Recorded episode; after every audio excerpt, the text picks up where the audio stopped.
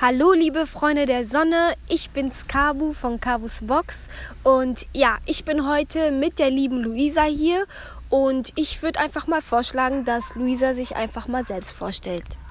Hallo, ich bin die Luisa, 22 Jahre alt. Äh, ich bin aus Köln und studiere Medien- und Wirtschaftspsychologie.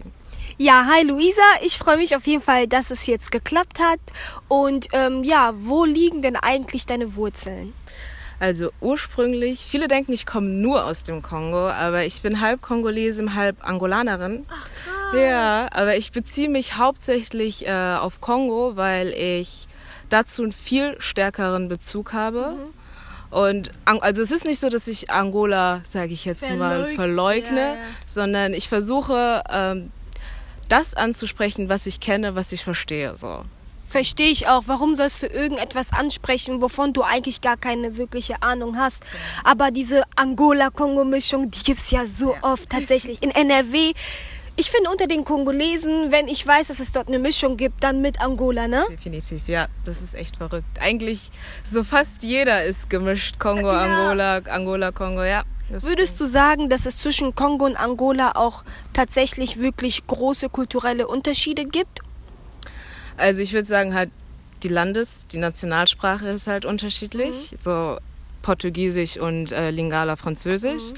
Aber an sich habe ich das Gefühl, dass es keine großen Unterschiede gibt. Muss ich ehrlich sagen. Von dem, was ich persönlich kennengelernt habe. Mhm. Also mein Papa kommt aus Angola mhm. und er berichtet nicht von vielen Unterschieden, nein. Ach krass. Ähm, noch eine weitere Frage. Bist du denn schon mal in Kongo gewesen? Ja, tatsächlich bin ich ah. vor ich glaube, zehn Jahren, elf Jahren das erste und bisher auch leider einzige Mal im Kongo gewesen. Ich kann mich aber noch sehr gut daran erinnern und ich muss sagen, es war, also es ist eine sehr schöne Erinnerung. Also um überhaupt meine Identität mit meiner Kultur richtig verstehen zu können, finde ich, war diese Reise nach Kongo sehr wichtig für mich. Jetzt hast du meine, mir meine Frage ah. eigentlich weggenommen. Ja, ich wollte dich wirklich fragen, glaubst du, für deine persönliche Identitätsfindung war es wichtig, mal dort gewesen zu sein? Das hast du ja sozusagen bejaht ja, jetzt, ne? Genau. Und ähm, hast du vor, nochmal dorthin zu gehen oder hast du vielleicht vor, auch noch nach Angola zu gehen?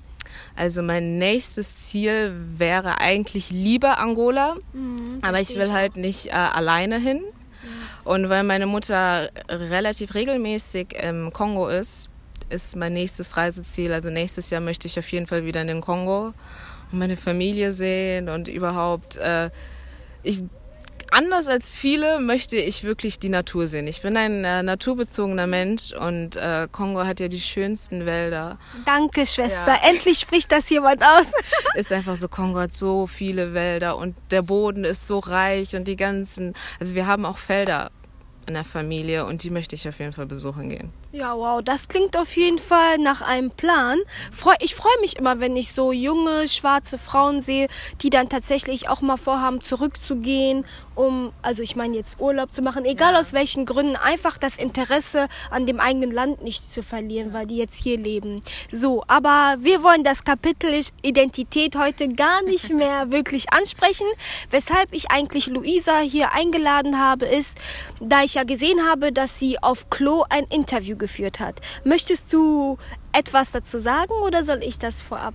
Das kann ich gerne machen. Okay, super. Also äh, genau, ich war auf Klo zu Gast und habe über meine Erberkrankung, also den Albinismus gesprochen, welche Struggles das so mit sich bringt und wie ich damit umgehe oder viele denken, dass sich das nur auf das Äußerliche bezieht, aber dahinter steckt halt schon deutlich viel mehr, als man denkt. Und ja, das habe ich angesprochen. Und wie war es für dich? Wie ist das Ganze eigentlich abgelaufen hinter den Kulissen? Wurdest du angesprochen? Gibt es Sachen, die du eigentlich gar nicht sagen darfst? Also sag nur das, was du sagen möchtest. Ne? Das will ich nochmal betonen. Nur mich interessiert halt wirklich, wie läuft sowas ab? Du bist ja jetzt auf den sozialen Medien, sagen wir jetzt auf Instagram, präsenter. Das fällt auf jeden Fall auf. Und ähm, ja, erzähl ein bisschen so, wie es sich entwickelt. Wie schafft man Kooperation, in dem Fall jetzt bei dir? Äh, ich muss dir ganz ehrlich sagen, ganz so viel kann ich dir noch nicht verraten, mhm. weil es, ich habe ja, es ist ja relativ aktuell gerade. Ja, auf jeden Fall. Und äh, ich glaube, ich vermute ja, dass das, ich weiß nicht wie, äh, also ich wurde auf jeden Fall von einer Moderatorin angeschrieben, mhm. die mich gefragt hat, ob ich nicht Lust hätte, über ein Thema zu reden. Sie hat mir gefolgt und ich habe ihr gefolgt. Und äh, genau, dann habe ich einfach gesagt, ja, ich würde gerne über meinen Albinismus reden, weil ähm, eine Freundin von mir, eine ganz gute Freundin, hat auch Albinismus. Und äh, wir beide regen uns, immer wenn wir uns treffen, wir regen uns immer auf, wie Leute reagieren oder was ja. Leute. Es ist einfach verrückt, wie Menschen reagieren, wenn sie Leute sehen, die anders sind. Oh ja. Also. Ich kann darauf auch. Ja. Ja, ich, ich glaube, ich weiß, also vor meiner Familie, ich weiß, ja, es ist aber ja. teilweise echt respektlos. Mhm. Also ich muss ehrlich sagen, ich hatte das Glück, dass ich relativ mehr positive Erfahrungen gesammelt mhm. habe, aber was sie schon durchmachen musste, das ist echt verrückt. Und äh, uns beiden hat auf jeden Fall gestört. Unser größtes Problem war einfach, dass viele immer gesagt haben, oh, Albino hier, Albino da, ah, du bist doch ein Albino, ah, guck mal da, ein Albino, so.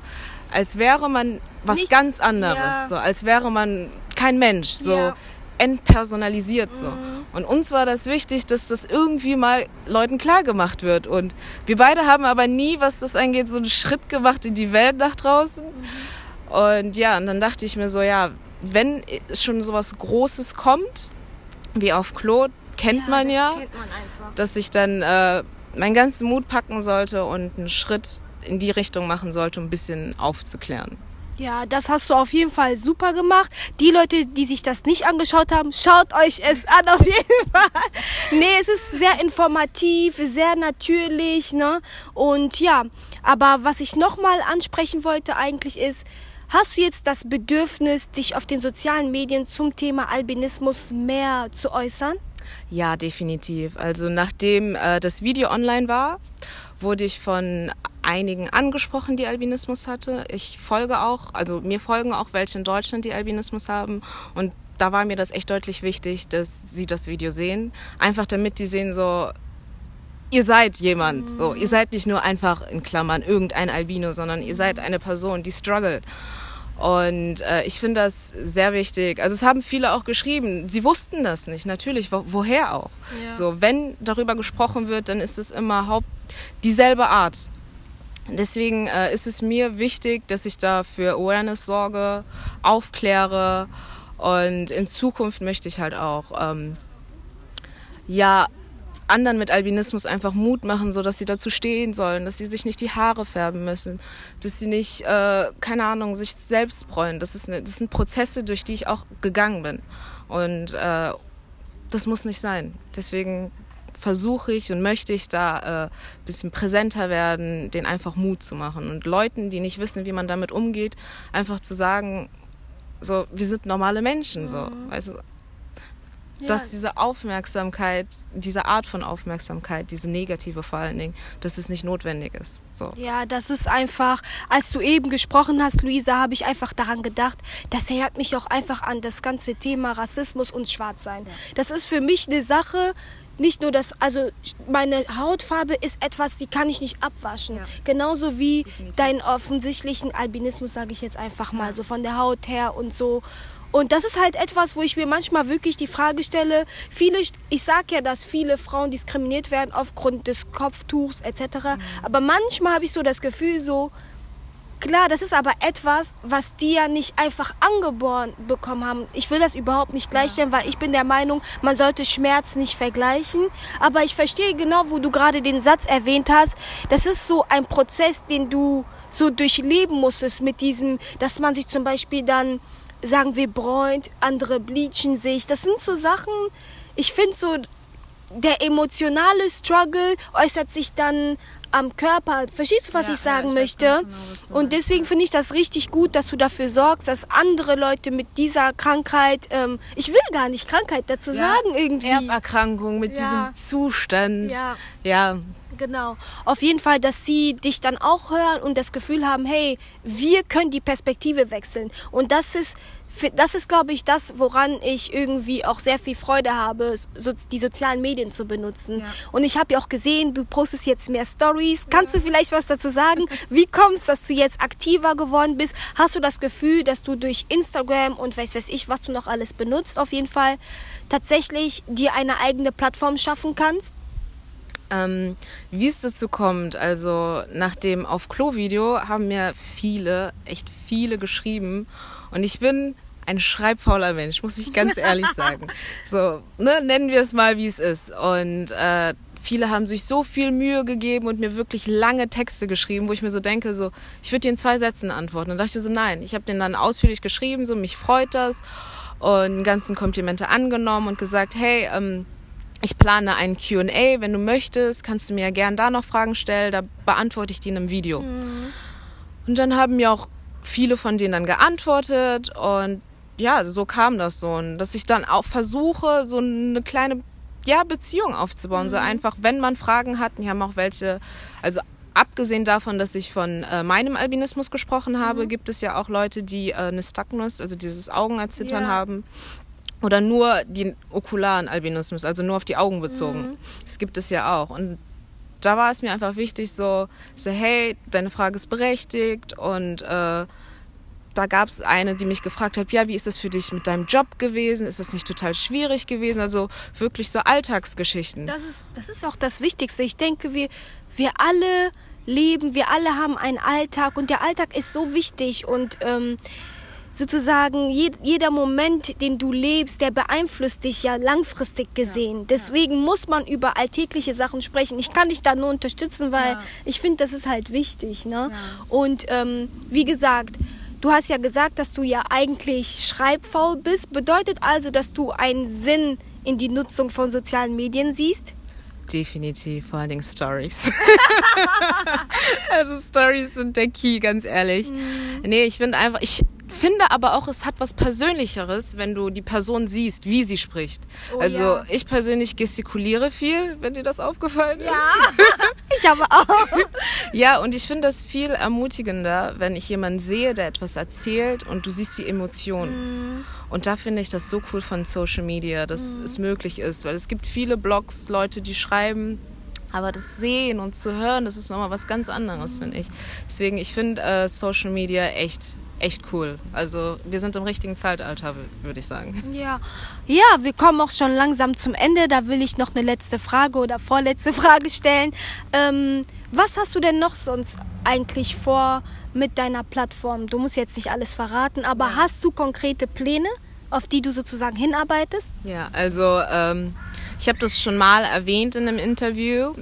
Also mein äh, größter, also ich sag mein Lebensziel, mhm. ist es eine Organisation zu gründen, äh, in Afrika, also mhm. auf dem afrikanischen Kontinent und auch in Deutschland, äh, um genau für Leute mit Albinismus, den zu unterstützen, einfach ähm, ja so Motivation, so Motivationsspeeches Speeches führen, denen einfach Mut zu machen, dass sie dahinter, also dass alles gut ist mit denen, dass, mhm. dass sie nicht, keine Ahnung, dass sie nicht weniger wert sind als andere mhm. Menschen, nur weil sie anders aussehen. Mhm. Und äh, ich habe viele kennengelernt, die eher zurückhaltender, schüchterner waren, die sich nicht trauen, bold, also so mhm. gerade zu stehen und äh, ja, das so zu repräsentieren, die sich da eher verstecken. Und deswegen habe ich mir das Ziel gemacht, so, weil ich hatte echt das ich, Glück, ich hatte, ich bin gesegnet mit einer tollen Familie, tolle Freunde, die mich da wirklich unterstützt haben. Oder wenn ich das Gefühl hatte, dass ich nicht genug bin, die mir gesagt haben, nein, alles gut. Aber auch eine Familie, die mich einfach machen lassen hat. Das heißt, wenn ich mir die Haare färben wollte, meine Haare, die haben mich einfach gelassen und ich gesagt, nee, nee, nee. Also ich durfte mich ausleben. Mhm. Und, und, du bist, ähm, sorry, also du bist also auch der Ansicht, dass es auch dann wichtig ist, dass man dieses Ausleben auf den sozialen Medien zeigt, auf Instagram, wie du gerade gesagt hast. Deswegen sind dir wahrscheinlich Stories wichtig, weil da sieht man ja, hey, Luisa entwickelt sich, sie spricht mehr, sie erklärt. Ja. Einfach damit man merkt, so, du bist trotz der Krankheit einfach Luisa und zu Luisa gehört auch viel mehr. Ja. Ich glaube, das willst du wahrscheinlich auch noch mehr damit zeigen, oder? Deutlich. Also, das ist es. Genau das, was du halt mhm. halt gesagt hast. Also, viele reduzieren einen dann, man sieht halt viel. Und wenn man sieht, jemand sieht toll aus, so, ne, dann reduziert man einen darauf. Und mir zum Beispiel ist es, ich bin einfach total albern. Ich mache eigentlich immer Faxen. so, ich bin ein Mensch, so ich ernst, ernste Situationen zu lange bin ich überfordert. Mhm. Deswegen, ich finde das cool auf Instagram, wenn mich dann mal ein Bild poste, wo ich in Klammern total schön aussehe mhm. und dann irgendwo, wo ich total komisch aussehe und voll die Grimassen mache. So, das, das ist einfach wer ich bin. So. Ja. Ich merke einfach, du stehst tatsächlich sehr für Transparenz und Authentizität. Das ist echt gut ja, ich kenne Luisa ja auch jetzt nur durch unser Interview und ich kann das auf jeden Fall bestätigen. Ich drücke dir auf jeden Fall weiterhin die Daumen mit deinem Instagram und mit den ganzen Projekten, die du vorhast. Ich bin auf jeden Fall sehr, sehr dankbar dafür, dass wir das hier nochmal hinbekommen lieben haben. Gerne, lieben gerne. Ich habe zu danken, dass du mich eingeladen hast. Okay, Leute, das war unser Interview oder auch unser Talk, würde ich einfach eher dazu sagen. Ich wünsche dir ganz viel Spaß beim Zuhören und bis zur nächsten Folge. Ciao. Tschüss.